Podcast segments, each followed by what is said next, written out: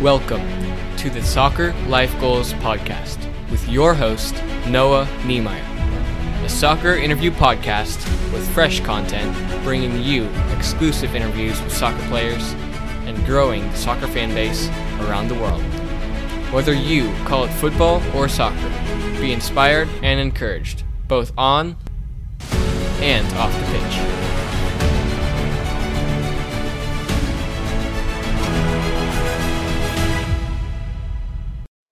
Welcome back to another episode of the Soccer Life Goals podcast. Remember, please subscribe and leave a review. You can also find us on Instagram at the Soccer Life Goals podcast. Today, I'm excited to interview our guest, MLS goalkeeper veteran Jon Busch. Throughout his 21 year professional career, Jon played for MLS's Columbus Crew, Chicago Fire, and San Jose Earthquakes, and has represented the United States on the international stage at the U17s, U20, and full team levels. Jon was an All American in both high school and college after being named NCAA All American at UNC Charlotte. Jon played the first five years of professional career playing with the USISL, where in 2001 he was named Goalkeeper of the Year. In 2002, Jon was drafted by the Columbus Crew and won the U.S. Open Cup during his five seasons with the club. In 2007, Jon joined the Chicago Fire and in 2008 was named MLS Goalkeeper of the Year. Jon later signed with the San Jose Earthquakes and retired in 2018 after spending his last two seasons with Indy 11 as a player and assistant coach. During Jon's time in San Jose, the idea of high performance goalkeeping was formed with a desire to give every youth goalkeeper and the opportunity to wear top quality goalie gloves just like the pros at affordable prices. A decade later, the brand continues to deliver its promise with every product being designed, tested, and worn by Jon Busch. Today, I have the pleasure of interviewing keeper Jon Busch. How are you doing, Jon? I'm good, Noah. How are you, buddy?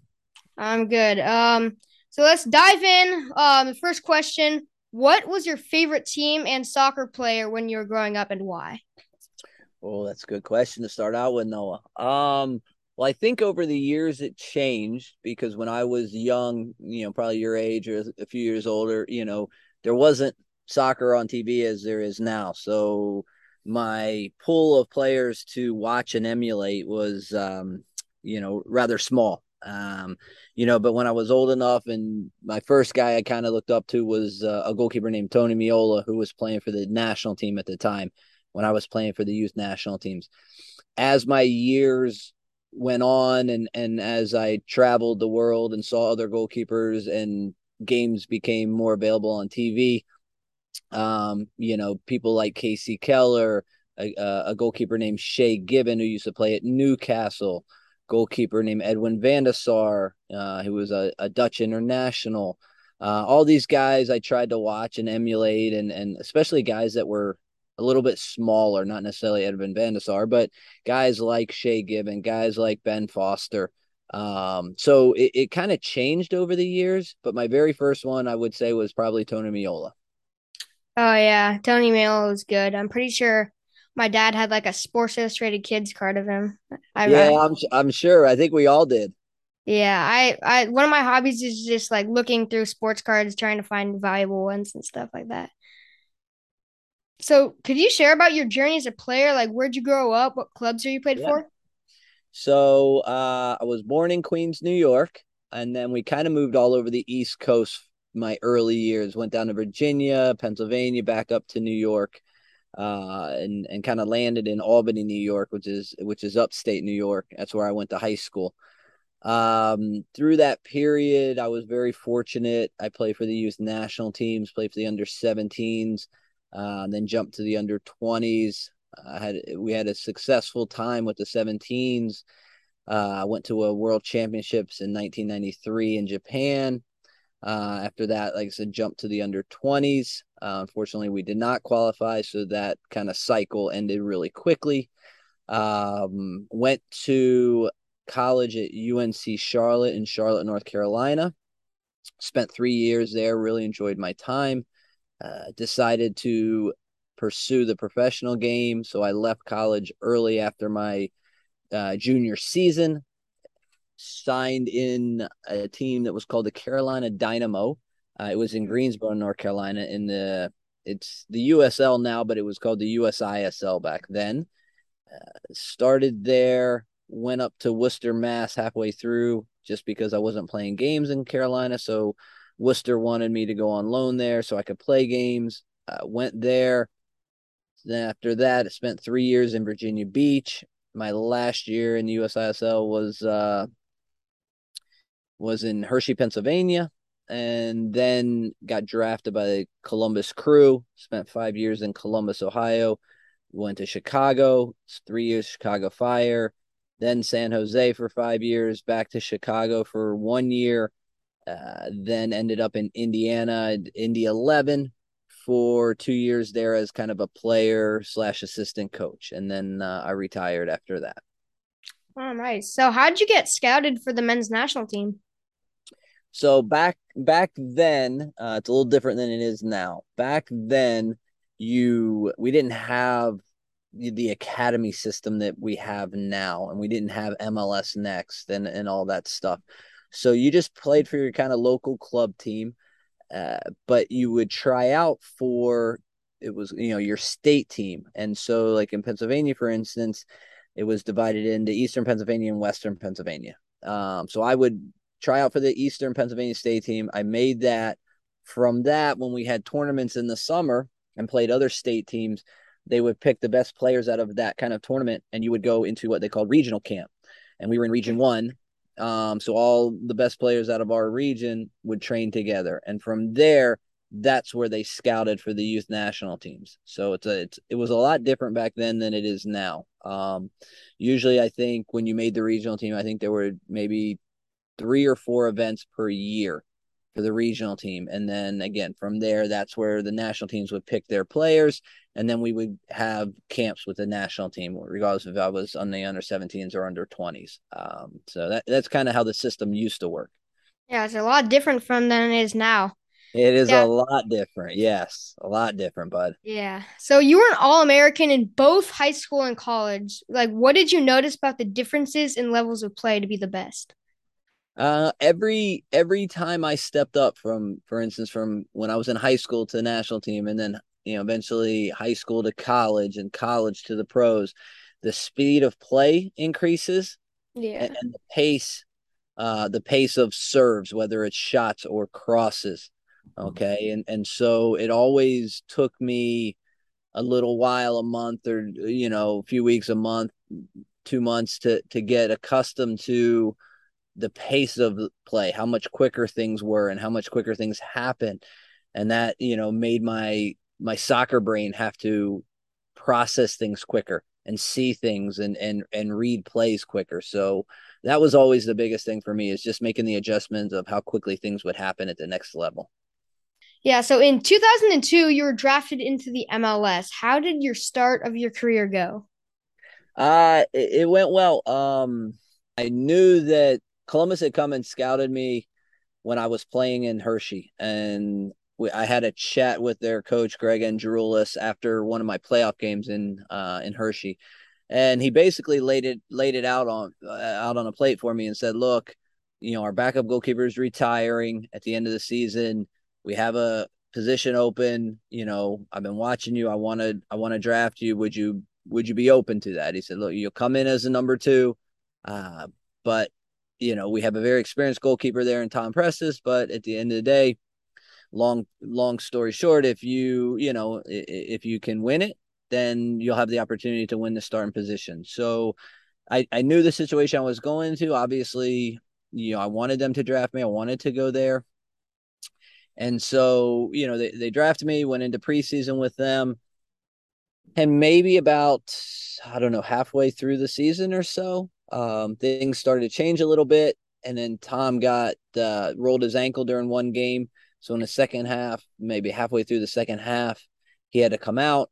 I ended up going in. Um, that was against New England, and then the following uh, game was against DC United, and it was a short turnaround. It was a Saturday game against New England and a Wednesday night against DC. So there wasn't enough time for Tom to recover, uh, which allowed me the opportunity to get my first start Um, and I got a 1 0, uh, 1 0 shutout that week or that day, Wednesday night. And uh, kind of from there, that was my position to lose. Oh, nice. That's yeah. So if you get an opportunity, you gotta you gotta play big and get noticed, and so then you'll like.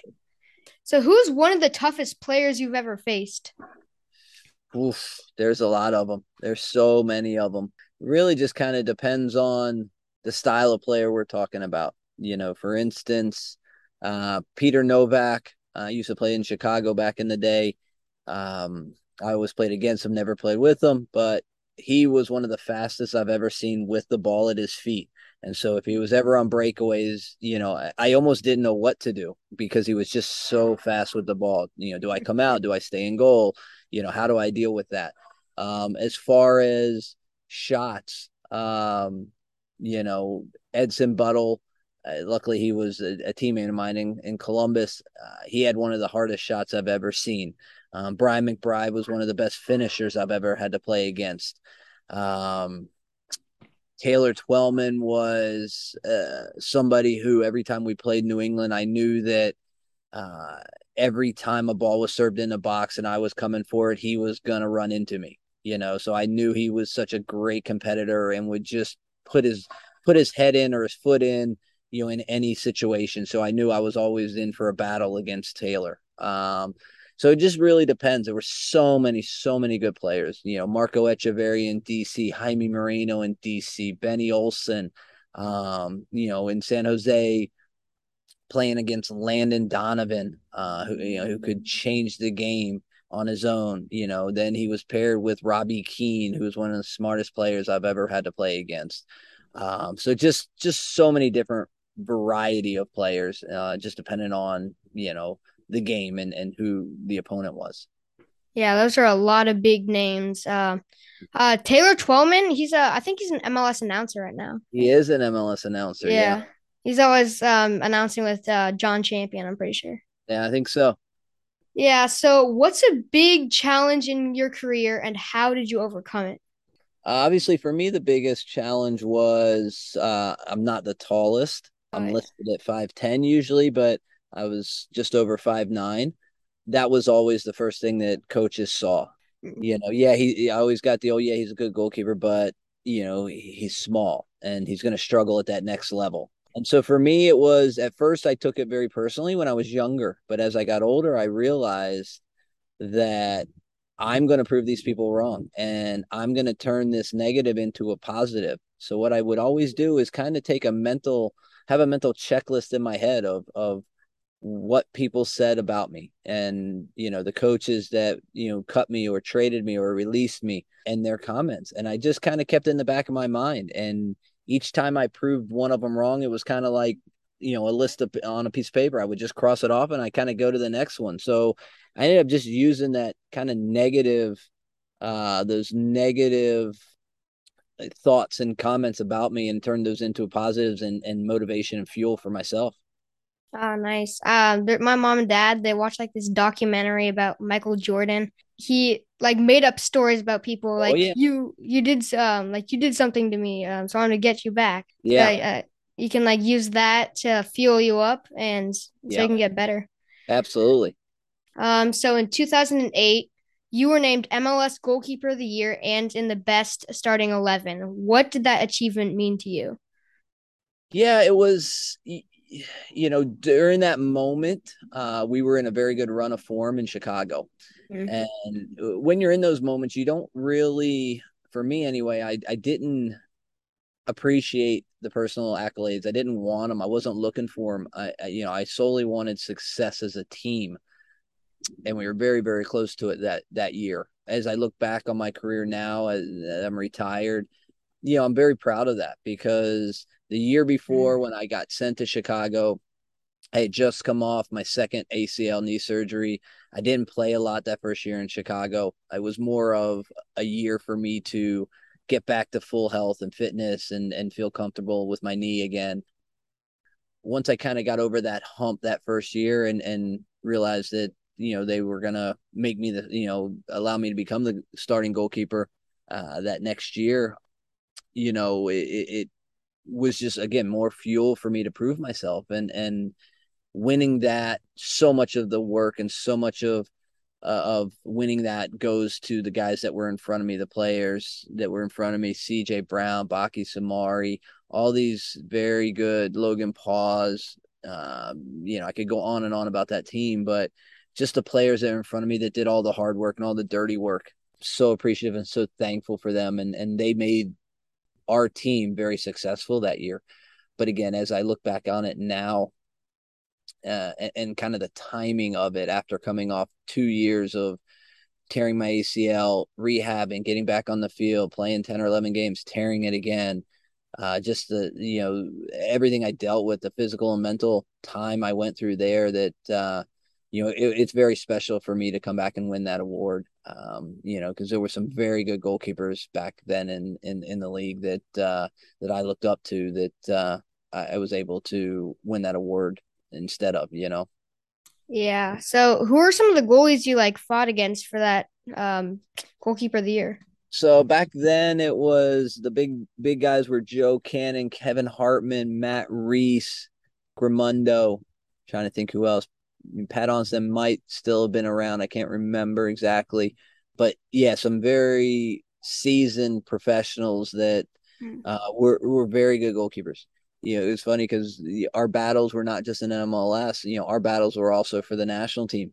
You know, during that period, uh, it was you know, obviously there was Kasey Kellers and and Brad Friedels and Marcus Hahnemann, but the kind of the next tier of the, the MLS guys during the that kind of whole period from 2000, I don't know, three or four to 2008, 9, 10 in that ballpark the MLS guys were, you know, myself and Joe and Kevin and Matt and Nick, and we just, you know, we were all all very competitive. Uh, we were always very respectful of each other. I think um, we all got on very well, but you know there was there is that competitiveness that you know you you not just want to beat them in a game, but you know you you want to you want to win uh, and and be the number one goalkeeper for the national team, or you know at least for in the MLS pool, and you want to you want to win those awards. Um, I think we all drove each other to raise our games. You know, at least I know they did for me. You know, because I would I would watch Joe and I would watch Matt and I would watch Kevin and and you know it fueled me as well. Uh, so it's always tough, especially for a goalkeeper to get a starting position, especially for the national team, because there's only one position open, and how many goalies on the bench? Like one, two. Yeah, usually just one other goalkeeper on the bench. You'll you'll have you know you'll have two others on the roster, um, but usually only one will dress. So we have some funny questions in this. Okay. Uh, so what's a funny fact about yourself that most people don't know? A funny fact. I don't know if there's anything funny about me. Fun, a fun fact is the fact that I actually love hockey more than I love soccer. I grew up playing hockey. I just wasn't good.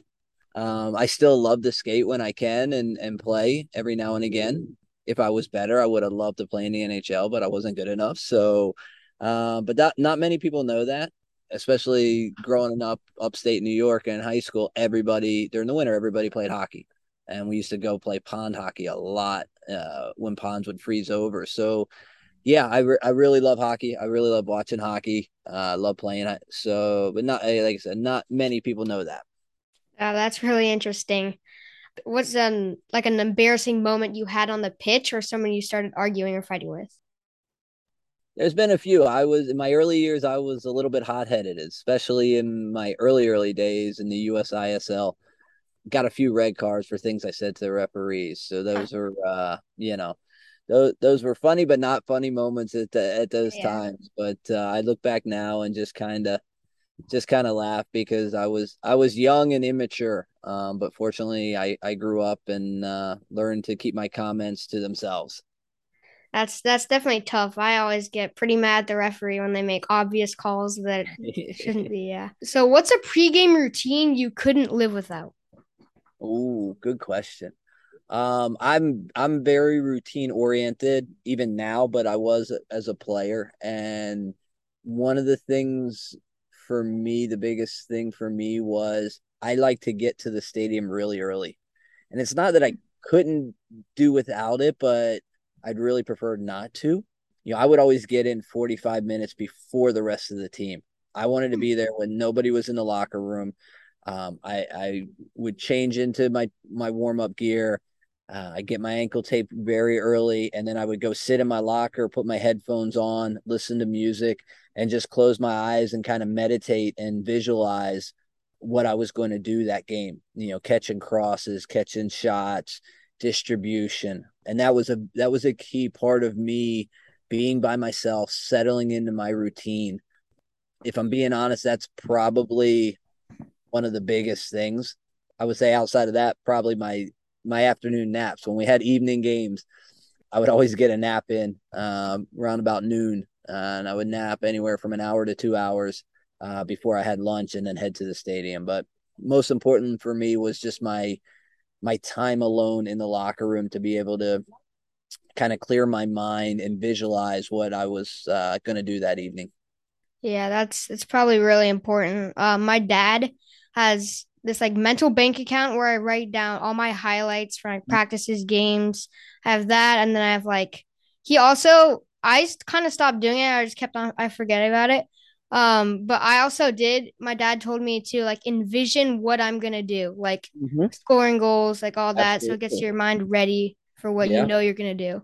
Absolutely. Like, yeah. So you're like mind is positive and you're ready for it. Yeah. If you're a goal scorer, you visualize yourself scoring goals. For me, it was like I said, saving them. You know, whether I was diving yeah. to my left, diving to my right, catching a high ball. I I went through a whole routine in my head, and everything was just a positive vision of me doing it successfully. Um. So one of the goals for this podcast and one of the purposes is making soccer more popular in the U.S. So what do you think it'll take for that to happen? More, most importantly, just time you know, I look at it and go, even from the time I entered the MLS until now, you know, how many fans are going to games constantly? How many people are watching games on TV? Um, the popularity, you know, and, and, as time goes on and generation after generation, you know, when I grew up, my dad, you know, my dad didn't play soccer. He didn't know anything about soccer you know, uh, my grandpa used to take us to Yankee Stadium, and so we supported the Yankees. We supported the New York Rangers in hockey.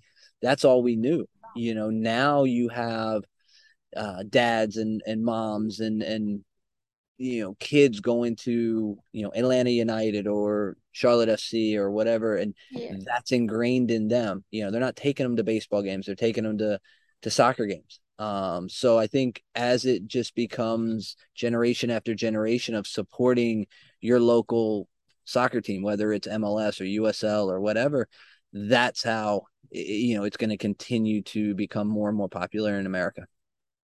I think that's true. That's really true.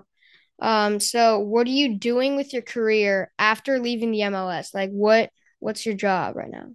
So yeah, I retired when I retired from uh, Indy 11. I signed a one day contract to sign uh, to sign with Columbus to retire as a Columbus Crew player. Uh, I I was always coaching youth goalkeepers on the side uh, because I knew that's what I wanted to get into. So when I retired from playing, I just really focused on coaching and and trying to get to the highest level as a goalkeeper coach. Uh, and that's that's my full time job. Uh, so I've been very fortunate you know, I was in Indiana for a while. Uh, also worked with the youth national teams. Then I got an opportunity to go to Scotland with a buddy I play with. Unfortunately, that didn't end up great, but a, a great experience for a short amount of time. Uh, now I'm presently in in Tampa Bay working with the youth academy here, uh, enjoying my time with the youth goalkeepers and and teaching them the game. And you know, I don't know, I don't know where my next adventure will be, whether it'll it'll be here or somewhere else for me, it's it's all about just helping the next generation uh, of goalkeepers, uh, whether they're younger or older, and give them my two cents on you know on goalkeeping and try to continue to learn and become a better goalkeeper. That's good advice. Like you really want to train with you because like you really want to learn from one of the greats of goalkeeping. And uh, so our tagline at Soccer Life Goals is "Go through life with goals." What's a current goal you are working on right now?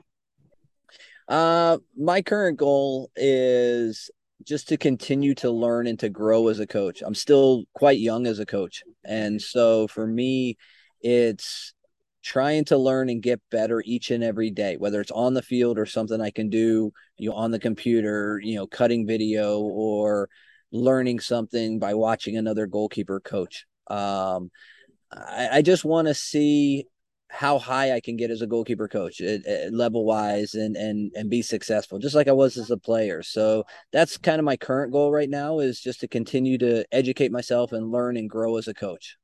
That's a lot of coaches. I mean, they just want to keep on getting better, get to the higher levels. Yeah, just like you said in your career. So, what advice would you give your 12 year old self as a soccer player?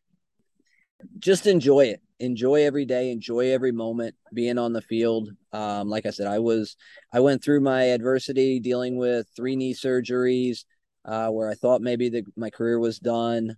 Fortunately, it wasn't. And I think there were plenty of times throughout my entire career, not just my when I was a youth, but my entire career where, um, not that I didn't enjoy it. I love being on the field. I love training every day, but I don't think I took time to enjoy the moment. I was always kind of so focused on that next goal or doing that next thing and proving people wrong.